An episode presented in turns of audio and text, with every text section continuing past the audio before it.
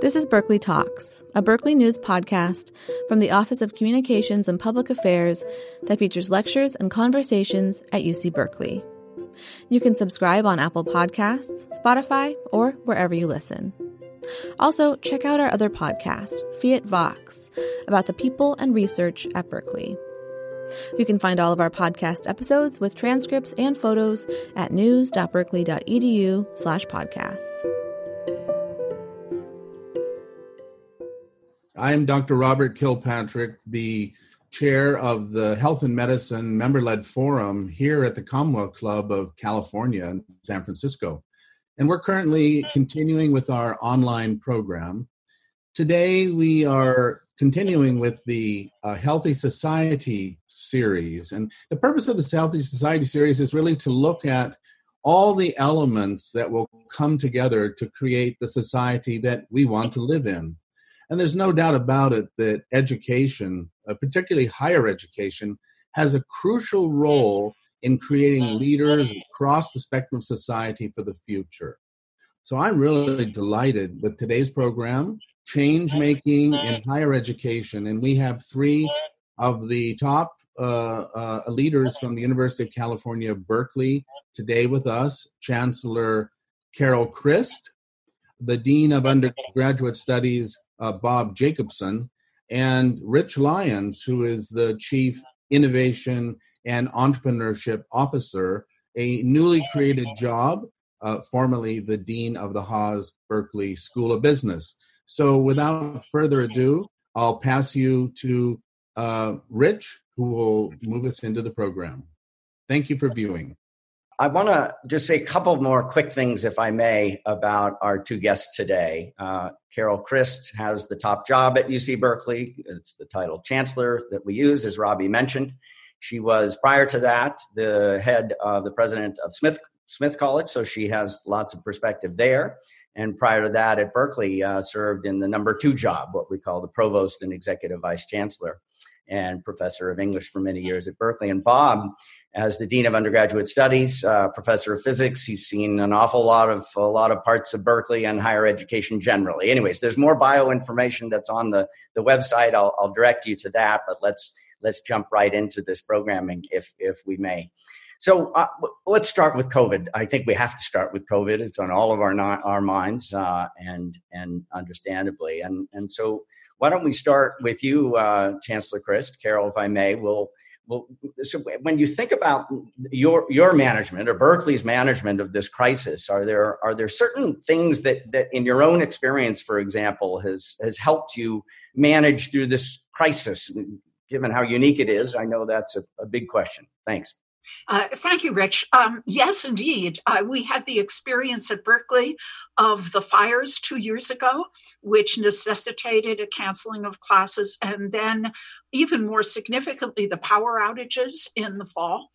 And uh, that also gave us um, uh, experience with sudden disruption of most university activities. So we started at that point working on a plan for instructional resilience without any sense that a pandemic was coming. And that has really served us well.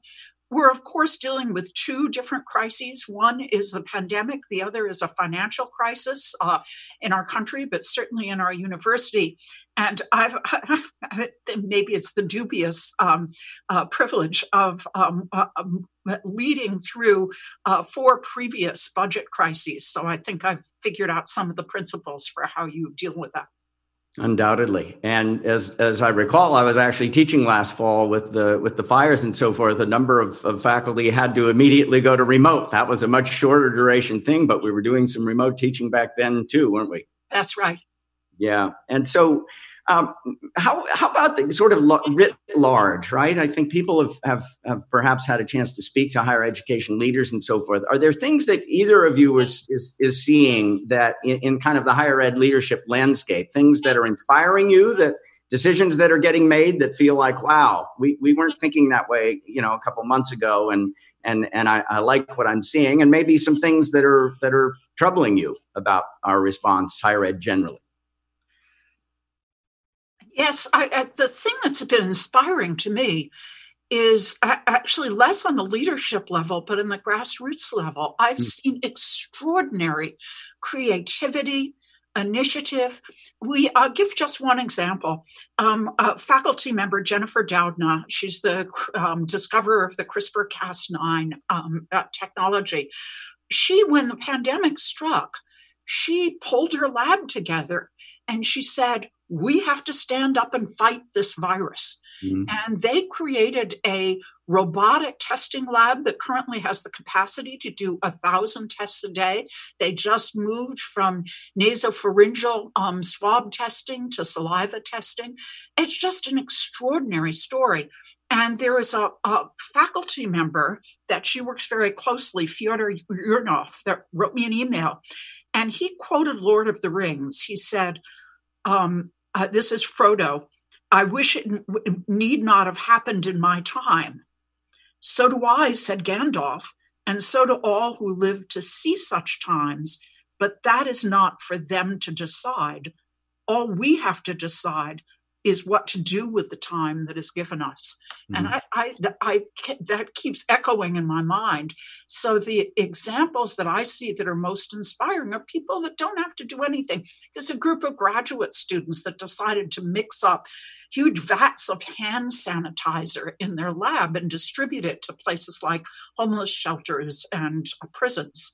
So it's that that is what i've found really to admire Oh, I love that example. It's a terrific example. I think it's also, you know, when we think about the, the the the, societal ballast that the research that these wonderful institutions do, right? I mean, we are quite dependent, obviously, on that very specific human capital as we search for vaccines and therapeutics and so forth. But that idea of uh, the agility of a lab that wasn't doing this or in anything even quite like this, uh, being able to do that, I love I love that example.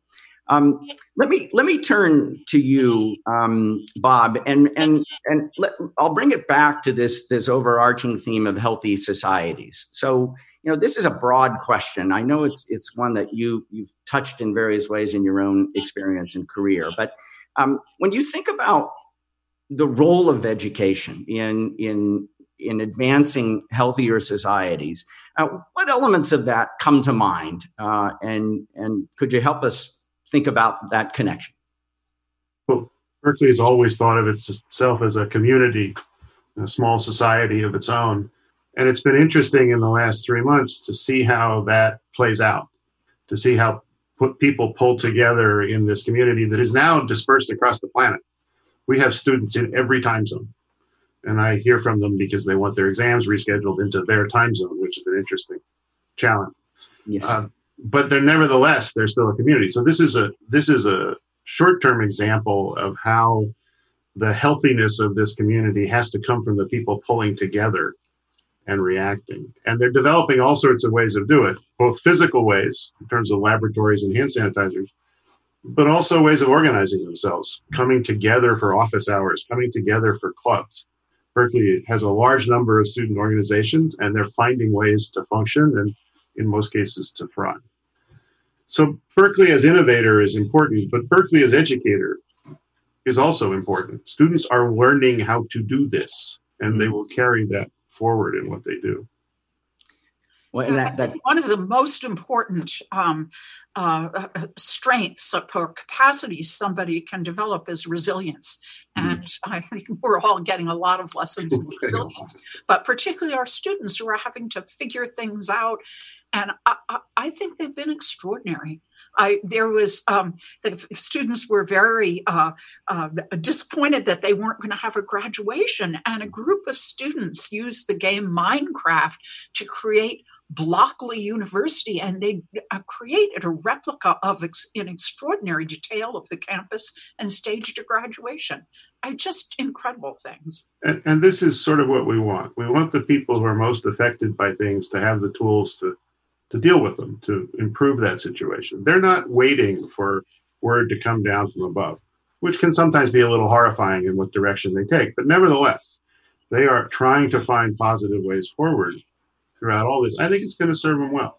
Oh, I love and, that. And I think it's going to leave us with a changed university. Well, I uh, agree with that. I, they they are not waiting. That sense of agency, right? Um, all of us as human beings, I think, yearn for a sense of agency in our lives to be to be equipped to to leave this world better than than how we found it. And yet, you know, that's an easy thing to say and a hard thing to do. And these kinds of very challenging experiences are are I think helping people to to think about it that way. One other quick comment, if I may, is that you know you talked about the community element of it and and how central that that can be to to healthier societies. I think we are also seeing alumni engagement. I know both of you are seeing this, but alums are getting more involved in our accelerators and they're getting more. I mean, Zoom has sort of enabled a, a connectivity that is quite remarkable and and isn't going to go away. I, mean, I one can even imagine if I can paint a picture uh, of, of, of further in the future. Uh, we have alums, as do most most universities, who are serving as advisors to startup teams or whatever it is, research labs and, and boards. Um, but I think we're starting to see something even wider emerge. What, what if each of our classes had advisors? Yeah. What if alums said, I will be an advisor slash mentor to five people in that class? That's a very spiky way to use me.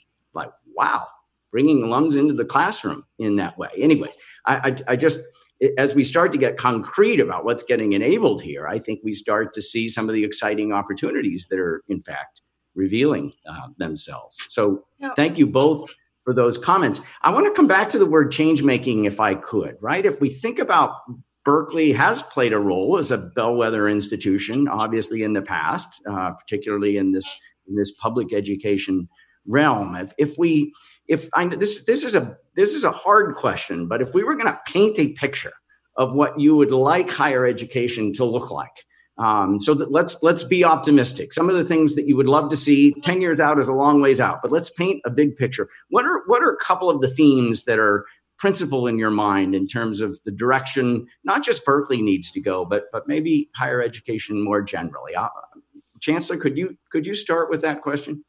You know, a lot of faculty that I've talked to about this sudden move into uh, remote instruction talk about it as discovering they had a muscle that they didn't know they had. And I think that the same thing is true institutionally. And what I think is going to happen 10 years um, from now, probably even lot fewer years from now, is we're really going to extend our reach um, in a way that we will be able to reach um, more people be able to um, provide more access to the extraordinary uh, uh, in, in instruction teaching that that um, Berkeley has, and I think limitations of time and space are going to mean less. So if we do this well, we will be able to create greater equity um, uh, in the sense that you know kinds of of uh, real obstacles or challenges for students, work schedules, inability to go full time, um, commuting. Um, we can make much less of an obstacle with the remote capabilities that we are developing.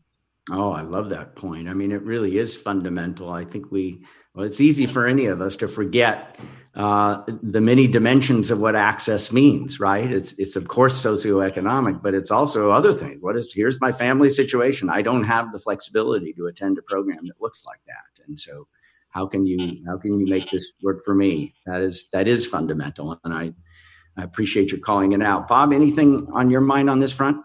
I, I don't get to think largely, so let me indulge myself a little bit. um, universities started as being the place you could go to get information because books were scarce. And then Gutenberg came along and they but they didn't go out of business. They became about motivation and assessment. You would go to a class to help you study, to help you learn, and finally to get blessed and get a hood and whatever you whatever you get to go on. We've done that for a thousand years. And then online came along and we thought that was about distribution. Mm-hmm. But what I think we're learning now is that it's not. Mm. What it's actually about is providing a new form of motivation for studiers mm. and almost teaching them to self-regulate. Right? They can get information anywhere. They can, with your favorite search engine, they can find the information. This is about teaching them to learn it themselves, to know when they've learned it, and to start to use it to change the world. Uh, mm. And I think we're thinking of online education differently than we did a year ago because of these changes. If I might add to what Bob said, one of my favorite books about higher education is called The Tower and the Cloud. And um, the, the, the, title is a metaphor for how um, universities used to be situated around towers like the Campanile, because you had to be in the same place with the books and you had to be in the same place with the faculty. Now, no longer. And so there can be a different metaphor for the university. And I think what Bob is saying is so profound mm. because I think originally I would have thought, well, online, that means solitude, that means lack of human connection. But what I'm seeing is that we're creating different kinds of human connection that in some ways um, uh, uh, uh, you know are, are, able to leap the boundaries of space and time despite the students that want to take their exam in a different time zone. Mm. super important points. I think you know maybe one model for a lot of us including me n years ago whatever whatever number n is is that you know the way we've been teaching historically is is here. And is online, you know, going to get close to that? How how close could it get? And I think part of what you're saying is no, there are elements, dimensions of what we're learning with online that, that are going to be better than the way we used to do it, right? That, nobody's saying it is unambiguously better in every dimension. We know that there are challenges. If I, I, may it, add one more thing, we're, yeah. we're also messing with the agency of the students. What do I mean by that? Yeah. A student could always go find a professor in the hallway. Right? It could always show up and knock on a door of a lab and say, I want to know more. And and when we first went to online, it was very central. That those kinds of opportunities were not available. And so now we're in the process of figuring out how to do that, figuring out how to do things like ad hoc seminars and having lunch together with your research group and meeting other people. And a lot of that is turning into the the students figuring out new ways of exerting that agency mm. of catching somebody in the hallways. Uh, and it's going to be very interesting because it's going to give them the opportunity to affect the world in much larger and distant ways. Oh, well, I mean, I, it, it, all it hammers home. I love the point that that you know, university have always been bundles of services, right? Pretty complicated and interdependent bundles. And ten years ago, when people said, "Oh, MOOCs are here, you're done," right? You're going to get disrupted it's like boy that is you know you're unbundling something that that has been bundled historically for a reason. Now we're going to bundle it differently and sort of see parts of it that this emerging reality perhaps don't do as well as as meeting somebody in a hallway.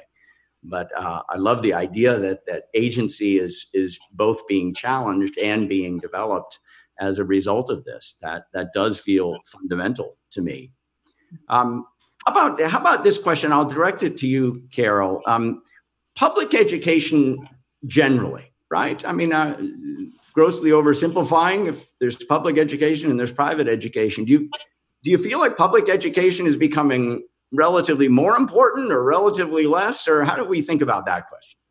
I, I, think it's becoming relatively more important. I think people are even more um, sensitive to the social mobility engine that public higher education is.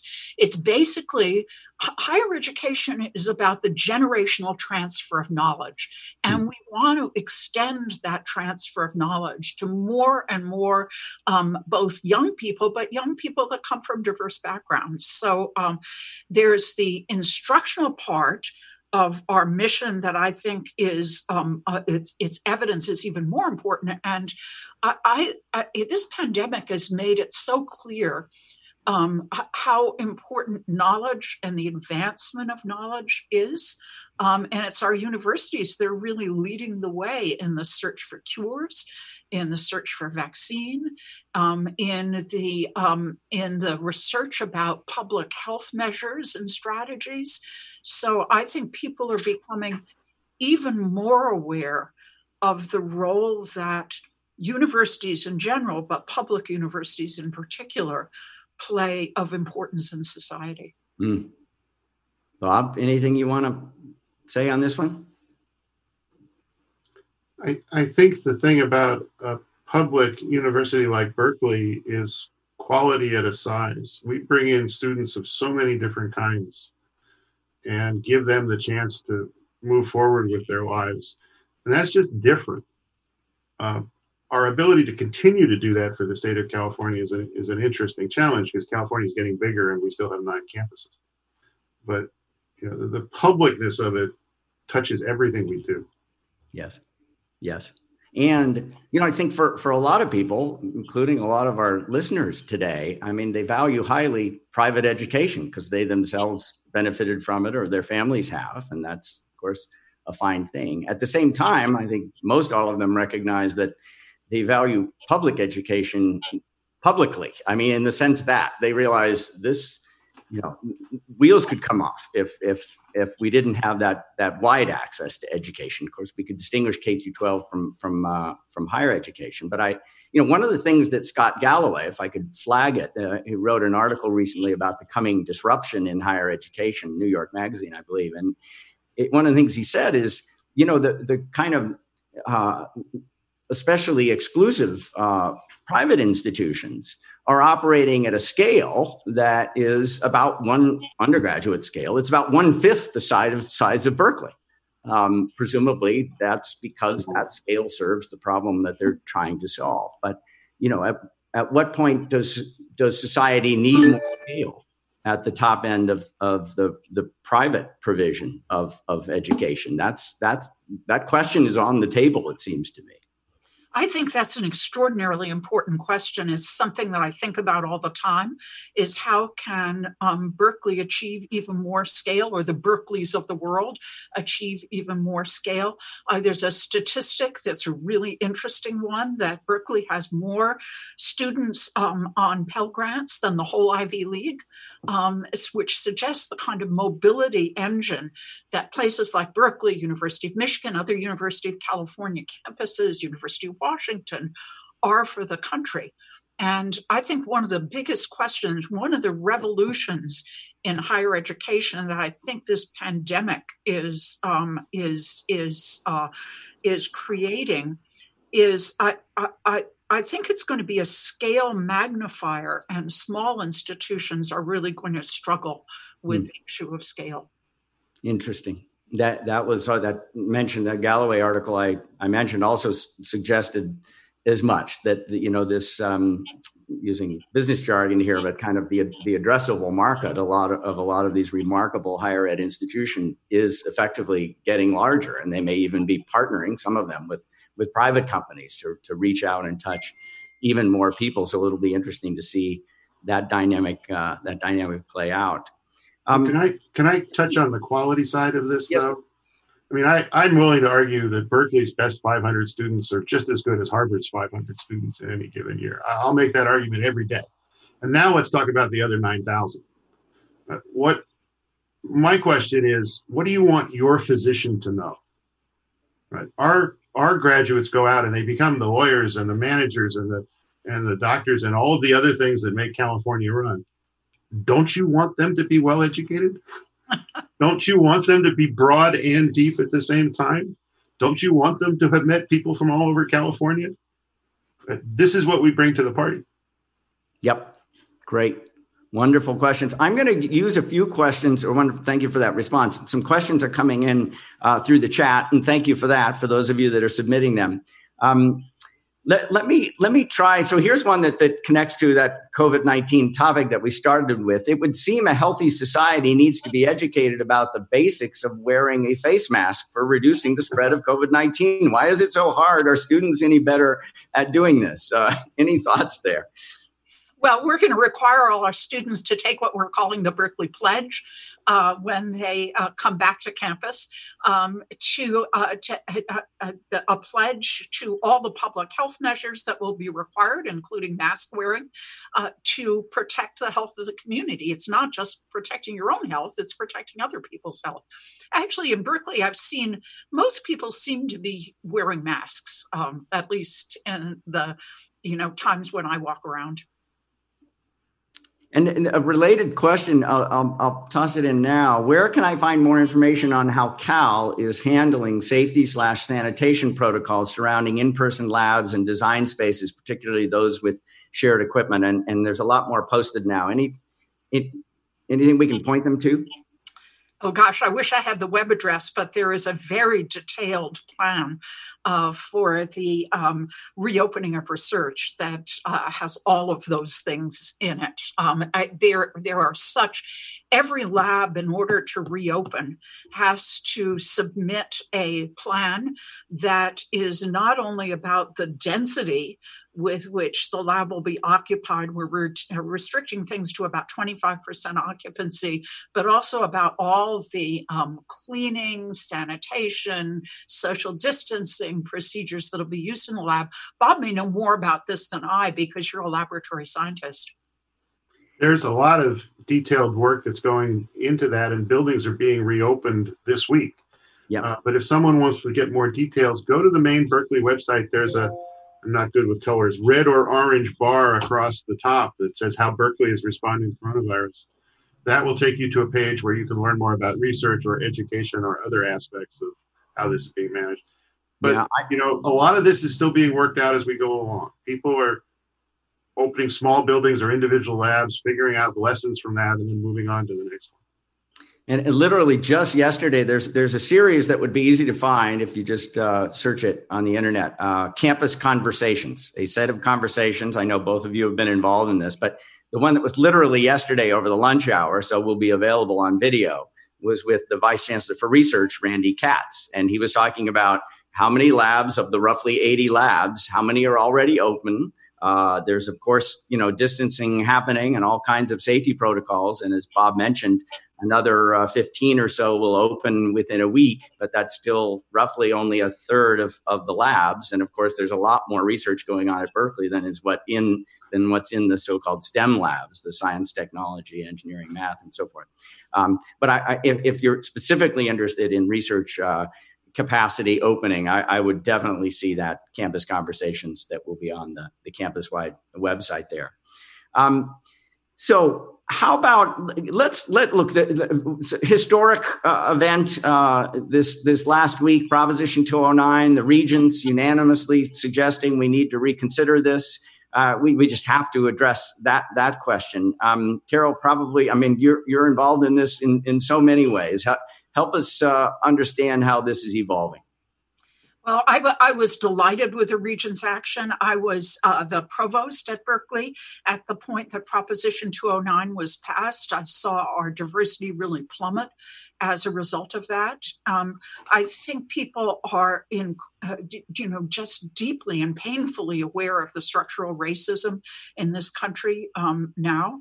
And I think perhaps the tide is turning in regard to attitudes toward affirmative action. I, I wish it were um, a tool that we had in our portfolio of tools to broadly uh, educate the uh, a representative uh, population of Californians. So I was delighted to see what the regents did. We'll see what the electorate does in November on the ballot.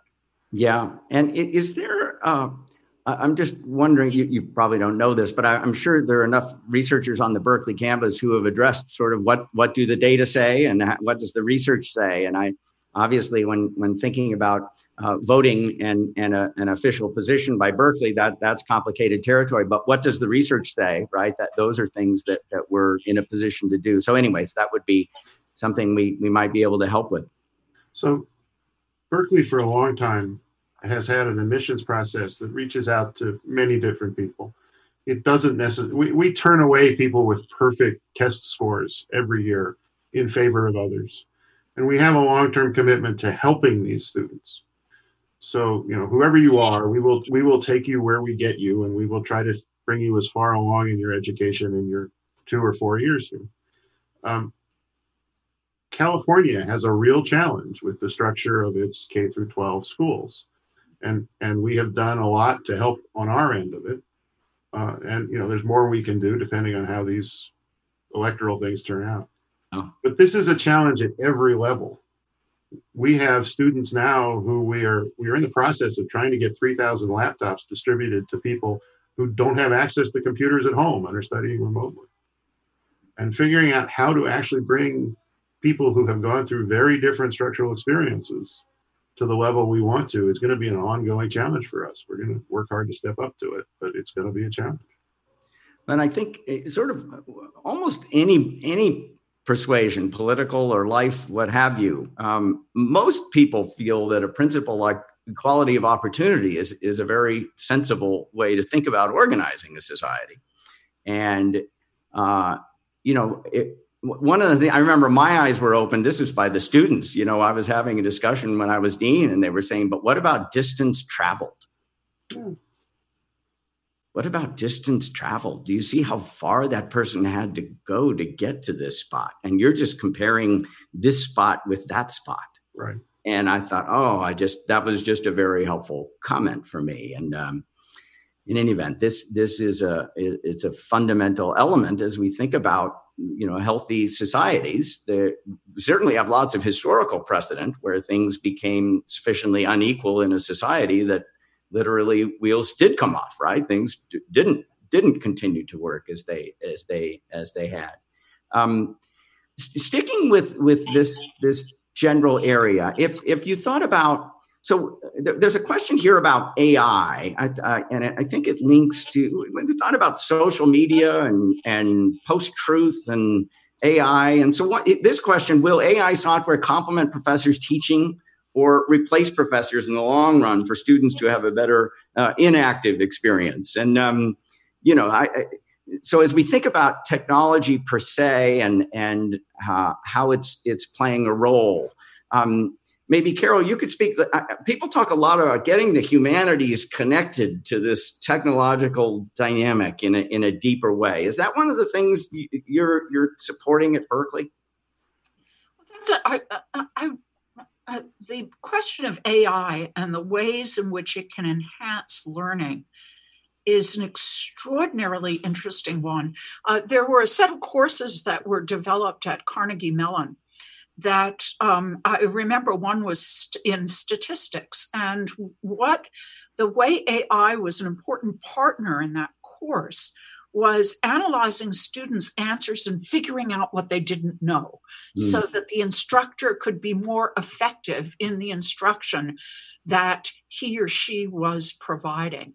And I think it's the um, it's AI analytics that are going to be really important to instruction and also advising, helping students get through their um, you know their four years in the best possible way helping advisors and and people in um, positions like bob's understand when students are hitting a trouble spot before the trouble gets really really big. So i think um, ai analytics um, are uh, uh, can be an enormous um, a boon to education, I don't think they're going to replace in person instruction. They're going to make it more effective. Mm. In regard to the humanities, humanities have been kind of late to the party, um, uh, but um, uh, but I think that that you know it people rightly understand that reading and writing is just a fundamental tool for whatever professional world you enter. And I think increasingly people understand that um, fluency in IT and data science is going to be a similar, really important capacity, and that we have to make that broadly available to our student body.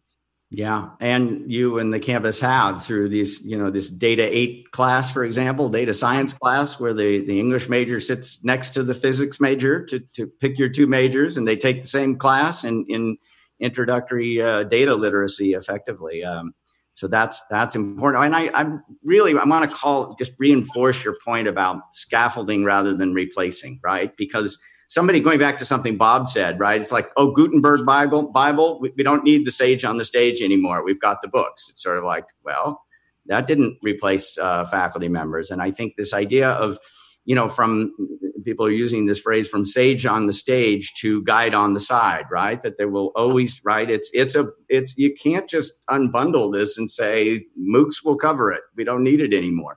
Any more than any of us, if you said, well, I want to learn how to play the piano, and somebody says, well, just go look at the YouTube videos. You'll learn in an instant. It's sort of like, if it were that easy, um, you'd be doing it too. And so, so what is it about this sort of motivational element that Bob highlighted that that is just absolutely fundamental to to getting this done well?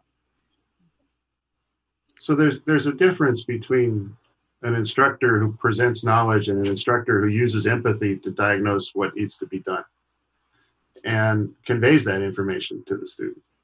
And you know, to the extent that we are uh, we're trying to get these students to self-regulate to figure out what they want to do and then go out and do it. Uh, I'm not sure they will follow machines. I, I think they would be much better off following people who have done that and learning from their experiences. Yep.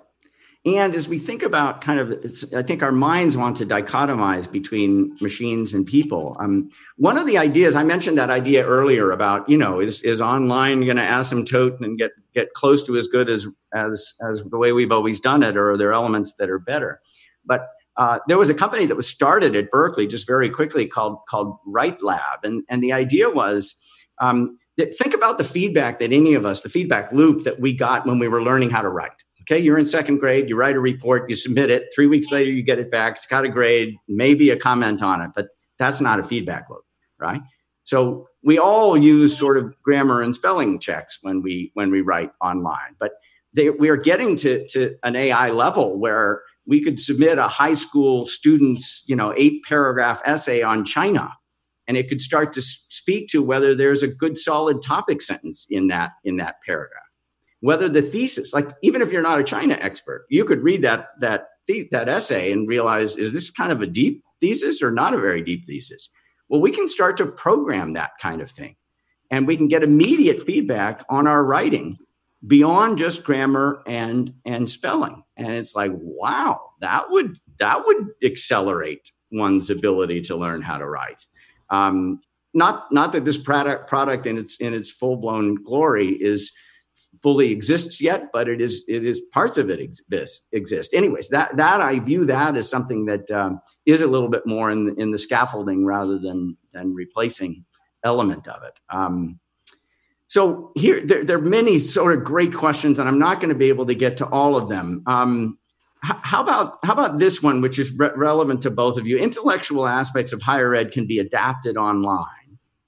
But what about access to the labs, the hands on, the action learning? How might that be adapted on a global scale? Um, local maker labs, things like that. How do we how do we keep the getting your hands dirty part of what we do strong? I've, there have been some really creative things that our faculty have done in moving some laboratory courses online. In other words, uh, uh, in chemistry, for example, they're using graduate students to do demonstrations that are filmed, and then the students do the calculations from the experiment. But I don't think that there's a, a substitute. Bob would know this better than I, but I don't think that there's a substitute for the the um, as you put it, you're the getting your hands dirty aspect of research research, that laboratory work, is A, often going to um, uh, need extraordinarily expensive and complex equipment, which you can't duplicate in your basement, and um, and also there there there's an element of uh, you just have to work with the the material world and the ways in which we do experiments with the material world in order to yield the benefits of science. But Bob does this stuff, so he would know better than I. I mean, many people, when they think of labs, they think of introductory labs, introductory courses, which are so cookbook they're miserable. And I agree that there's not a whole lot gained by those that couldn't be done remotely or by other ways. But if you want people to go out into the world and be able to do stuff, you have to have them be beginners at that stuff and then learn to be enthusiastic about that stuff and then even um, you know maybe make a few catastrophic mistakes. You clean up the scorch marks on the wall you make sure nobody was hurt and you move on. The and, and that kind of lab experience that kind of research experience is what the university has always excelled in. It used to be it was mostly graduate education and it's moving down now into senior junior sophomore and in some cases freshman yeah. And I think that also. You're right. It requires a certain amount of physicality. Uh, one of the hardest things for physics students to learn when they're first working with electrical circuits is that the diagram is not the same as the object. They'll have wired it wrong, left off the battery or whatever, and they'll spend all their time looking at the piece of paper. Piece of paper is not going to tell them what the problem is. Yep. uh, and that's a lesson you just have to learn with your hands. Well, and that links so well to the point you made earlier about agency, right? If at the end of the day we need citizens that that you know, I love I love the phrase you can't be what you can't see, right? When when we're 17, 18, 19 and we're coming into university, there's a lot of futures for ourselves that we can't see. And we need them to see more of those. That's part of what we mean by agency is is that cognitive shift from they do that, other people do that, to I do that. Actually, this is now available to me. Maintaining some humility in that, but but that that's that's fundamental. And I think you know some of the things that you're talking about are part of how we design even more of that into this fundamental, you know, four year or however many year experience. Now, when you teach, you're not just teaching content; you're teaching a way of relating to the material, mm. and um, and and that's I, in my experience, what what students uh, um, what they aspire to is I want to be I want to be able to relate to this material like that person. Right. And um, and you know, I was talking before about universities are about the generational transfer of knowledge. One of the things that happens in universities is you expand your adult universe, um, and you encounter many, many more ways of connecting with material in the world mm. that enables you to envision different possibilities for yourself. Oh, well, everybody at Berkeley has heard the phrase question authority. Yes. Yeah. We don't always think about that, right? That works best when authority answers and you get to engage and you get to figure out what does this mean for me and how do I go forward. So there is this need to have younger learners, more basic learners have a chance to do it themselves so that they eventually move up to having the skills to do whatever it is they want to do. They don't necessarily want to become like me, but but they want to be able to take their pieces of me and all the other people they worked with while they were here, go off and do that. And that requires a kind of interaction that we're just now learning how to do remotely. Mm. Yes. And I that that relating to to the material more deeply and in, in more ways. I uh, just a quick story, if I may. It's one of your colleagues in the humanities, uh, Lisa Wymore, um, theater, dance, and performance studies, and we were talking about a course that we're designing as a kind of front end uh, for incoming freshmen, and she was talking to me about about um, critical thinking, which which of course th- that we've all heard that phrase and we all have some working definition in our minds. But she was emphasizing for me, I'm an I'm an economist, I'm a social scientist, right? But she was emphasizing for me the notion of empathy, empathy's role in critical thinking. That if you really want to see an issue from all sides, you have to see it from all sides. You have to take different perspectives. Empathy is fundamental for understanding how this looks like. You know, how do you speak into that person's listening? Yeah. To do that, you have to you have to work at it. And you know, as an economist, just sort of like empathy and critical thinking, those two things just weren't very close objects in my mind. So, anyways, just one small concrete example, the kind of thing that you're you're describing was very helpful to me. Let me let me um, we may come back to that topic. There's still some great questions. Let me let me come back to a topic that's that carol you've thought a lot about because you've you've led through it. When we think about berkeley's history free speech you know making sure that that students are are are safe for ideas and so forth. Uh, how anything over the last couple years that that has informed your thinking and your commitment to to free speech?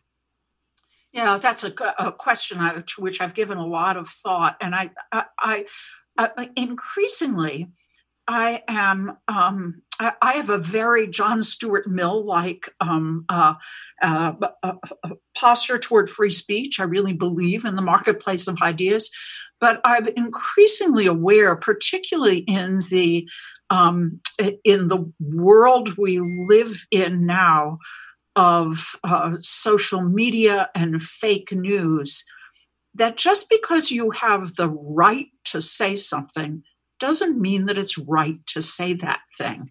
And to get back to the um, the principle of empathy that you talked about, I, I think we all are aware, need to be aware of the impact of our words on community. Um, and uh, so I, I, it, it's, I, I'm, I, I'm not suggesting a kind of standard of political correctness that is stifling of really free and robust debate. But I am saying you need to understand in your speech the impact that your speech is going to have on people who are listening to you and the impact on the community that you value. Yes. And it does it does connect, as you said, to that empathy question and um, and also the the community theme that I think Bob you initially raised. Um, Thank you for that. There, there's so many good questions here. Let me let me pull one out because um, it's it's just so important uh, for, for, both of your roles. Don't several companies have R and D labs? Perhaps that's where alumni companies can help partner with students. So you know, industry sponsored research, and there are just so many yeah. connection points with with uh, companies. Um, so th- th- that was the question. Um, is this is this? Are there more partnership opportunities, and how maybe how do you see some of those evolving?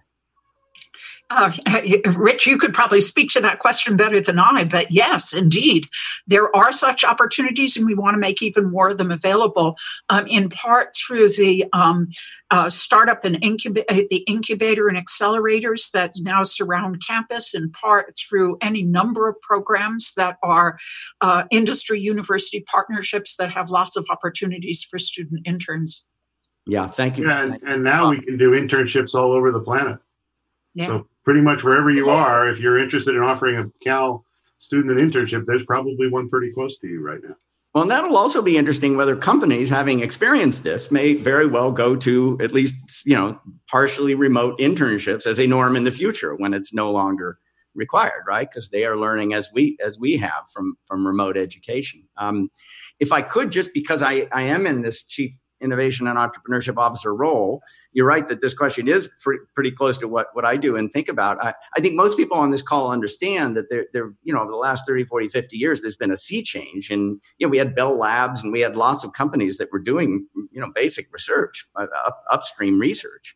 And now there's been a, you know, speaking generally, a, a kind of division of labor where our where our uh, universities are really doing the, the, the upstream or basic research and the middleware research. And then there's a lot of partnering on, on the more translational research with, with universities and companies. And so uh, that is, it is evolving rapidly and it's, I think it's working well on both sides. Obviously, universities and, and we do, we have to take conflict of interest very seriously. We have to take academic freedom very seriously, right? And, and we do. Uh, with those things in place, though, these partnerships are, are I think, advancing us as institutions and advancing uh, advancing societies.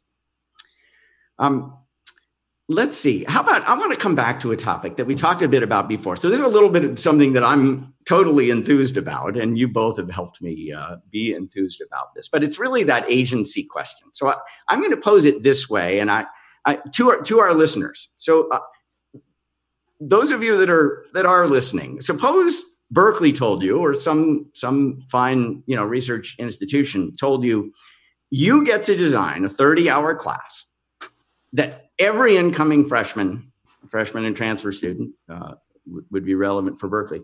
Um, everyone has to take. Uh, what would you teach? What would you teach?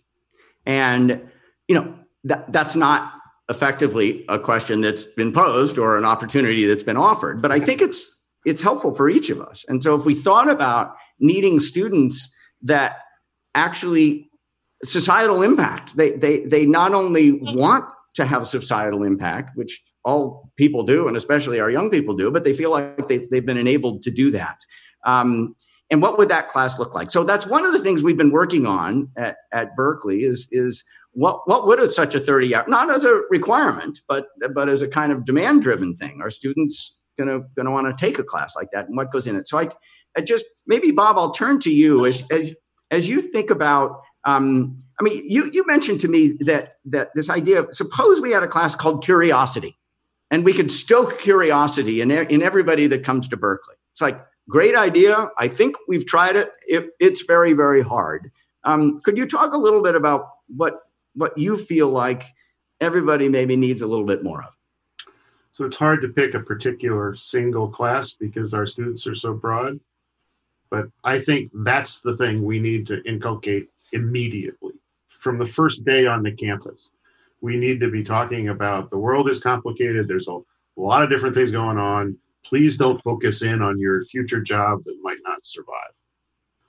Uh, even if you want to be a physics major, there's a whole lot more to the world from philosophy to psychology to things that don't even start with P.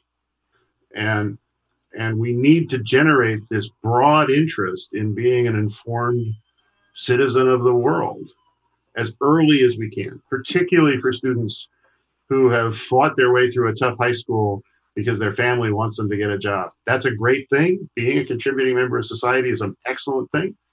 But there is so much more that a long life requires to really make the contributions these people can. So I want an out of the box course. I want a, the world's a complicated place. Here's how you're going to start to put together your own set of skills to go out and do it. Yep. Anything you'd like to add, Chancellor, to that? Uh, yes, I think what's what, what's important about such a class is less the content of the class than it is the kinds of things that you ask the students to do. The best right. classes embed in their pedagogy the um, enhancement of agency on the part of the student. Um, that you want to have projects that ask them to do I mean, whatever is appropriate for the course. So obviously huge range of content areas, but um, but that's what you're always seeking to do is get the students to own and to engage rather than just be receptacles from some knowledge that you have. Yes. And you know, there there may have been in some people's minds there's been a generational trend perhaps away from that right? The helicopter parenting and some of the other ways that we think about some of these trends may, may, may not be going in that direction. Real quickly, the, the class that I mentioned before, some 500 people uh, in coming to Berkeley are taking on of their own free will. It's not a requirement. We're calling the Berkeley Changemaker and that that idea of you know infused with Berkeley values like question the status quo, like uh, beyond yourself, a sense of stewardship for something larger. So there's a values anchor undoubtedly to it. Um, but I think in essence, it really goes in the direction that both of you mentioned, and that is, look, think about ourselves. When I'm 15, 16, 17, 18, um, you can't help but think of your impact on the world, on society, as, as being that of an individual contributor. That's just the way people are coded. But people start to realize as they mature that their largest impact on the world will come by working through and with other people. That's a fundamental psychological transition. You're not going to affect that in a 30 hour course, uh, but you can start people thinking about how would I build a team? How would I motivate some people to go in this direction that I want to get, even if I don't have any formal authority over them and, and am unlikely to have that? Um, that's, anyways, that's some of the stuff that's in this course. And I think we all agree that, however, a greater sense of agency and a greater enabling of agency can be achieved by institutions like Berkeley. It, it feels like there's there's room for more. Yeah. Yeah, that's really interesting. I mean, the United States um, uh, higher educational institutions are different from their European and their Asian counterparts in having lots of clubs and having sports as a central part of college life. And I've often thought about that and thought that's really interesting that this is a different model. But uh, when you talk to alums and you ask them a question, I often ask them, what is the thing that most changed you in your time at Berkeley? They often will say, it was the student organization and the role that I played in it, or what it was playing on the football team.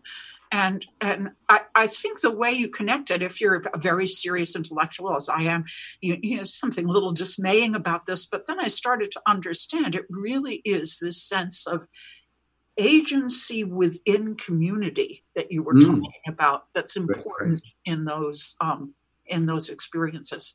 It's a great phrase. I mean, the, the, the undergraduate experience really should be halfway to the real world. Yeah. There are some things that the real world should not intrude on. But we should be halfway there. We should be setting up students for their journey from being a 17 year old high school graduate to being a 28 year old settled into a path and starting to make a real difference. Mm. And that's a lot of different things. That's not just classes. That's not just everybody needs to learn math Yeah. That that's a huge, broad set of attributes for the person beyond the learning out of the books.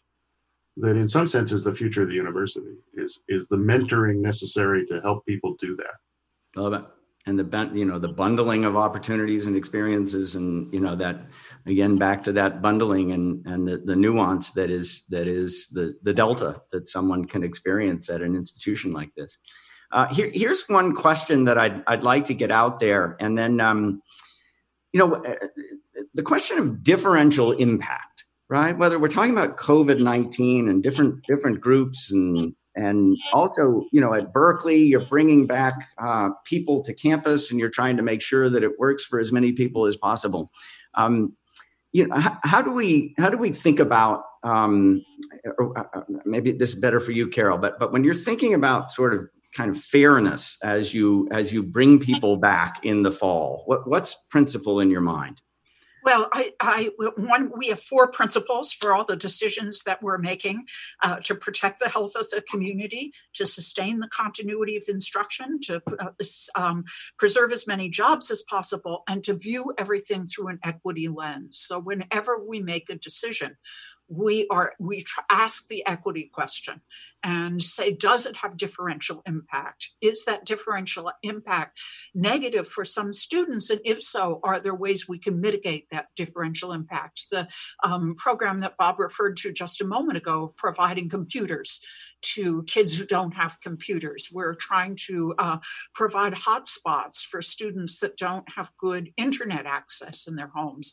So we really are trying to um, uh, see, look at our decisions through an equity lens. Thanks for that. Um, there, I am going to do a couple more from the list here because they're just some terrific questions. Um, specifically here, you know, how, how do we think about, okay, I'll read it. After the campus opens for students to return in the classroom, will all the students still be online? Uh, what does that hybrid look like? What about students who do fall ill, and um, you know how how are we kind of managing the the, the, the likely testing and and dedensifying actions? Um, that uh, uh, first of all, we're reserving an entire um, dormitory complex, Foothill, for students that e- either have to be isolated because they're ill or have to be quarantined because they've been exposed to COVID 19. That's over 800 beds. And, um, and secondly, I, every student will be taking um, some classes remotely. Uh, the, the, the, um, the great majority of classes at Berkeley are over 25 students, and so those courses will be taught remotely. But I hope that um, students returning to campus will also have in person experiences, though they probably won't be complete classes, um, except if they're taking one of these under 25 classes like laboratories or performing arts classes. Thanks for that. Thank you. Um, here's here's a uh, uh, we're getting close to the end of our time. I, I want to try this this question. It's it's in the li- the list here. And um, what is your view on the need for higher education to transform itself? I've worked across the public sector in the UK. It worked across the public sector in the UK. Seems like higher education is well behind. Uh, for example, value for the money. Um, some of the themes we've talked about, I think, are, are transformative themes, but I guess this one's getting more specifically on how do we make sure education is, is affordable. So I could focus your attention on that if if I could. Well, I think that um, that's a very complex question, much more complex than two minutes allows yes, yes. Um, but um, that that you have to think of it in the context of what has been a massive public disinvestment in uh, certainly public higher education, uh, the uh, burden of paying for public higher education has shifted in most states in the United States. Um, uh, from the state tuition, if you look at Berkeley's budget or the University of California's budget, those two parts of it, the state contribution and the contribution from tuition, have flipped essentially. Um, in um, private universities, the answer is more complex and, and um, has a lot to do with uh, financial aid. Um, if we hold the um, goal that we want to provide access, whether we're a public or a private institution, then um, then there is inevitably a cross subsidy in, in tuition. It's more complicated than that, but that's it in short. Yeah, thank you for that. It is a very big question, um, and thank you for those I, thoughts. Please, Bob. There's certainly issues of how the money flows and things like that. People can have different opinions as to whether certain costs are reasonable. But I think the fundamental question is that we haven't made clear why this is a valuable thing. I talk to a lot of students who are coming out of communities where, you know, suddenly they say, well, what if I can't get a job that pays an extra $10,000? Why would I go to Berkeley? It's like, damn, that's not the question. The, the question is, what's the difference is going to make to your next 60 years of your life and what you can do for the world? And, and we haven't really figured out how to help it. A lot of people understand that. That's a tough sell. Yep and we can get better at that. But that is a fundamental reframe, isn't it? Um, the the demand, of course, for high quality higher education is still very much there. Um, there was some early work done on isn't that just purely a credentialing phenomenon that people want to credential rather than you know the, the bundle of services that you're providing but i think the way you've reframed it makes it clear just how unique and valuable that, that bundle of, of opportunities is that, that makes a great research university. Yeah. Well, how, we're at the point now where, I mean, we do have a couple more minutes. Um, just maybe a, a, a, final statement. If either, both of you, some some uh, some quick final thoughts, I would I would love to hear them. We'll start with you, Carol. Thank you. Uh, thank you. Um, uh, the last um, literary essay I wrote was on dystopian novels. I, I was really interested in the fact that um, uh, writers who didn't write science fiction, particularly, were writing these dystopian novels in which things like a pandemic or climate change had changed the world as we know it. And in these novels, things inevitably devolved into a kind of um, anti Eden in which uh, people were constantly at war with each other and and you know I've thought often about those books now that we're in a real um, pandemic, and thought, well, the story is so different.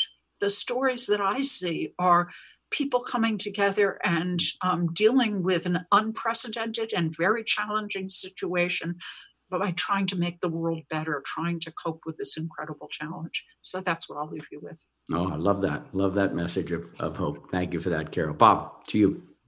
So, higher education, University of California more broadly, Berkeley in general, really is valuable for young people when we can engage them in the full panoply of what we do research, service, even educating their colleagues, and make them junior partners, eventually become senior partners in the development of knowledge and the changing of the world. And that's been our commitment for at least the time I've been here. And so, okay, circumstances are changing, technology is changing, but that's the fundamental that we're trying to move forward in undergraduate education. Couldn't agree more. Both of you. Thank you for the the service that you're you're providing. It's um, it's a remarkable time. We all know that, and you're you're helping us see things that that we weren't seeing as clearly, and you're helping uh, continue to expand the opportunities that these young people are getting a chance to see. So I'll turn it back to our host here, Robbie Kilpatrick, and in this Healthy Societies program that that is seeming that is right on target in terms of uh, all the elements of of how we get better and better as a society. To you, Robbie.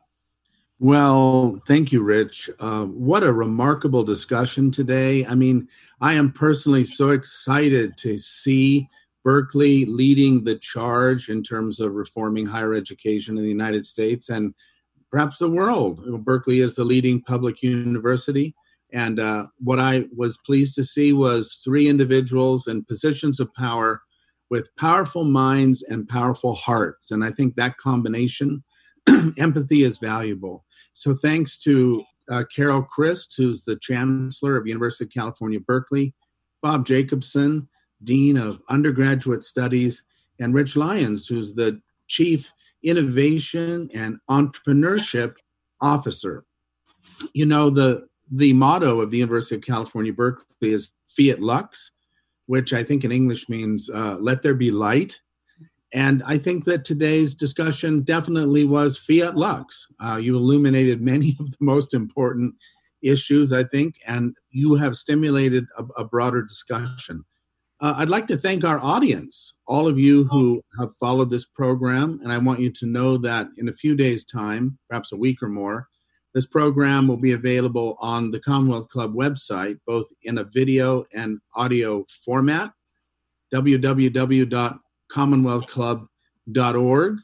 I'd also like to thank uh, donors who are helping the club get through these challenging financial times, including Chan Zuckerberg Initiative and many individual contributors. And although these programs are free, I'd like to encourage all of you to either become a member very cost effective, or to make a small or large donation to the club to help this kind of programming continue. You know, the Commonwealth Club has been hosting enlightened discussions for 117 years. That's a very long time in the history of California, and we hope that we'll have another 117 with your help. So, again, thanks to our wonderful speakers today. Please go to commonwealthclub.org and see some of our new programming in the next coming weeks.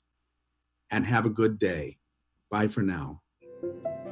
You've been listening to Berkeley Talks, a Berkeley News podcast from the Office of Communications and Public Affairs that features lectures and conversations at UC Berkeley. You can find more talks with transcripts at news.berkeley.edu slash podcasts.